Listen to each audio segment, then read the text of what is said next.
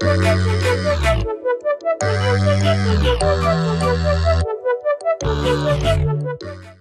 welcome back to From My Understanding podcast. I'm your host, Jazz, and today's episode is on the topic of conformity, people pleasing, playing small, and denying the intuition. I have had so much insight on this topic because it's literally been my life. it's had such a big impact on my adolescence and even my adulthood now, currently, if I'm being honest. So prior to high school, I had a really tight knit friend group that really developed from me giving off this persona that I created for myself based on whatever was the acceptable way to to act or to dress or even for a matter of, of opinion. And whenever that perspective of what was acceptable changed, so did I. And that stance of acceptability all changed drastically when I moved to a new city. And what was cool and the standard was it, it was a little different than what I was used to. So I went through this whole phase of not wanting to be accepted by these people from this new city. And I remember always thinking, probably for like the first couple of, of months actually, that I just wanted to go back home. Like, I don't want to be in these people's box. I want to be in the box that I'm used to being in. Because then at least I knew what to pretend to be, right? I think this started this rebellious and very irritated and angry period that I went through that would essentially followed me throughout my entire high school career. Throughout high school, I didn't really care to fit in, but I knew that I stood out, and that was uncomfortable as hell for me. I was so easily dismissive of people because I feared rejection. Some of you may or may not do this, but you know, you reject people before they can reject you first. And that was kind of what I did. You know, I didn't there were friends that I that I made throughout high school, but there were also friends that I cut off after a certain time without even mentioning a word to them. I didn't even want to be their friend because I feared that parts of me wouldn't fit into their box.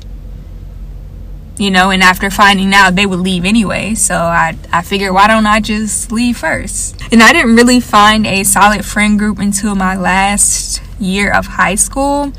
And that circle was still very small. So I only talked to about maybe like 3% of those people, maybe even less than that, honestly. And as an adult, this is still something that I am fighting to unlearn, right? That need for conformity or that need to hold out on parts of myself to people that I feel like won't understand.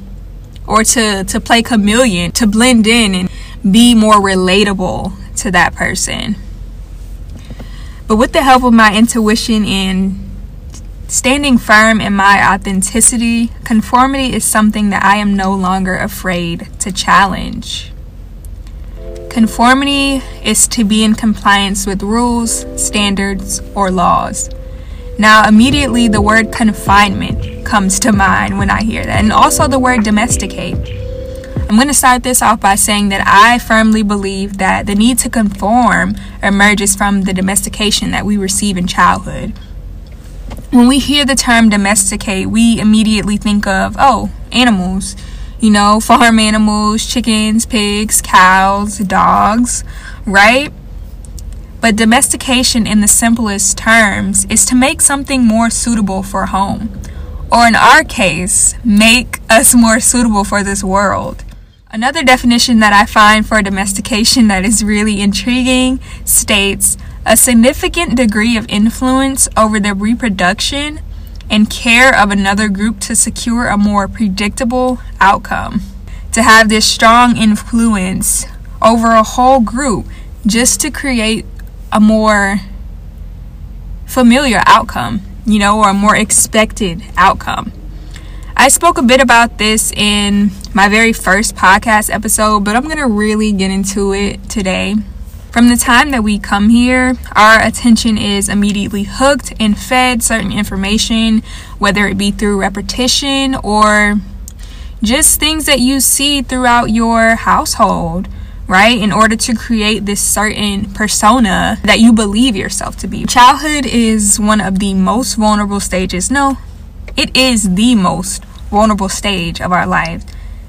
As you can imagine, us as children, we soak up everything. If you have brothers or sisters, if you have children, or even if you have nieces or nephews, you know how easily kids can see something and, and do it, or even hear something and repeat it without even a second thought, right?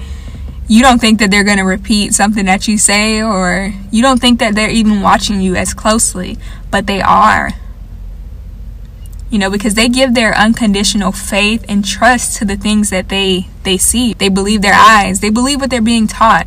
And this makes it super easy for children to adapt to whatever environments they're in and really embody the belief systems that are already set in place before they even get here. So, as children, we trust them and we adhere to them and we people please to uphold them right? We people please because we know what is expected of us. So we keep we keep up this persona even if we don't fully resonate with it later on in our lives. And some of the people that we tend to want to please the most is family. These can be the hardest people to set boundaries with because we're so used to being in their good grace. Right? Whether it is your parents with the type of grades you get, you know, and the only reason that you get good grades or you want to get good grades or even want to attend college is to please your parents, right? Without a doubt. And there's nothing wrong with that, but understand why it is that we are doing what we are doing and why it is that we hold on to such concepts. Is it because we really believe in them? Or is it because it was something that was always expected of us? This can be in any area of our lives religion, school, occupation, even what you decide to do on your leisure time. Are these things that you really resonate with, or are these things that you feel that you're supposed to do? Because you're still holding on to that solidity and that that self concept. I was trying to avoid from saying it again, but I'll say it again. I had a friend tell me one of the reasons she doesn't like to disagree with her family is because she doesn't want to feel unloved or have them angry at her. And I know a lot of people can relate, myself included.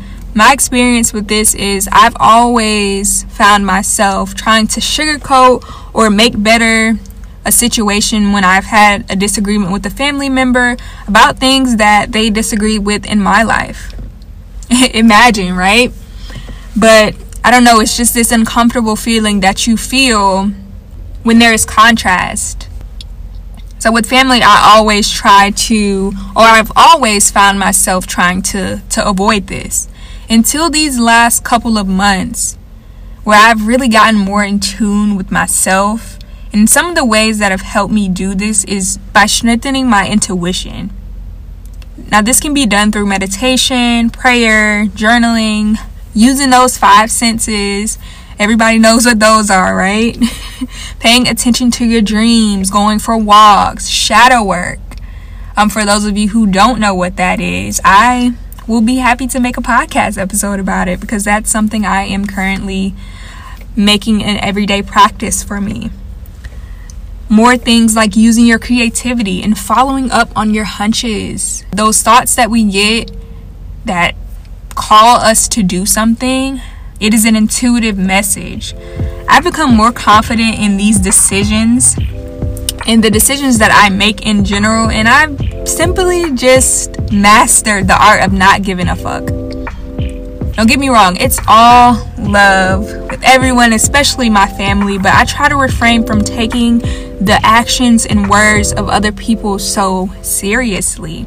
I come from a southern black lineage and there ain't too much you can do without being labeled weird or unique, right? If you're from one of those type of places, or if you're from a place where certain things that you do are weird, you know, or you're the black sheep or odd man out. You understand what I'm talking about. But I've switched to a way of eating centered around live foods.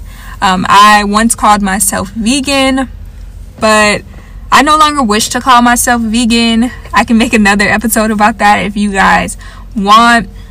But I've the point is I've centered my eating around live foods with little to no animal products. I don't practice the traditional religion. I love to travel and just be out in nature, whether that is alone or in good company. And where I come from, this type of living is a little out there, right? It's crazy.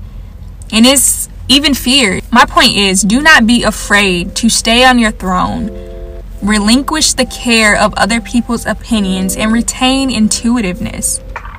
Learn more about what makes you feel whole. Do whatever caters to your wholeness, right? Regardless of what everyone else has to say. We are all whole. Me, I was gracefully born whole and as an individual, as we all were, created equally but still individually, connected but still whole in ourselves. We're granted the freedom to form thoughts, decisions, sentences, styles, personas. That is why it is okay to have a different opinion, to provide contrast.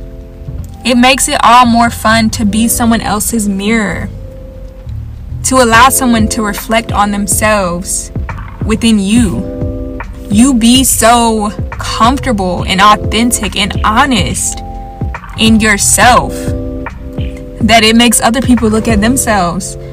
That is how we learn from each other. Not having us all kneel to the same concepts just because someone who knows how to assert their power says to. We all can assert our power.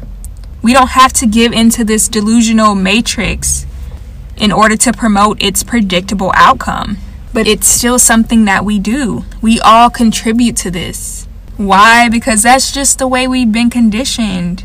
It is the way we are taught in schools. It is the manner in which we domesticate our children. And it is the way we are taught to steer our household, right? The American way, that American dream. No wonder we start to feel the sense of dis-ease and uncomfortability later in our lives when we realize that we got so much shit that we just don't resonate with. We just take in this box that someone else has created for us only to find out that it's not our size. No box is our size because we don't belong in boxes. We start to resent these standards that were placed and start to question so many other things in our lives. This may not be the case for everyone, but if it is, you know what I'm talking about. They want you to believe it's about unity, but it's not about unity. It's not about unity, it's about uniform. If it was about unity, there would not be a problem with people who are constantly voicing an opinion that is different from the majority. And facing the majority is intimidating as hell sometimes, y'all. Even when that majority is full of familiar faces, it's still intimidating. And these can be the most resistant people, right? People that we are familiar with. But the resistance only derives from their lack of understanding. And you can't make someone understand. Right? Have you ever tried to teach someone something and they're just not getting it? It's because they're not ready to. They're not ready to receive the information or receive the reality or the truth that you're giving out. They're not ready. So their mind is designed to disagree, you know, or shut it out because they don't want to listen to you. They aren't ready. Maybe they'll come around when they are, maybe not. But we still have to have compassion, but also still remain steadfast. It may hurt to stand on your own two feet until it doesn't. It may hurt until you feel that momentum, that balance, that rootedness that has nothing to do with what everyone else is thinking or doing, but instead it's all you. It's all intuitive. No one else is required to understand that, or you for that matter. Thank you guys so much for listening. I love you, and this has been from my understanding.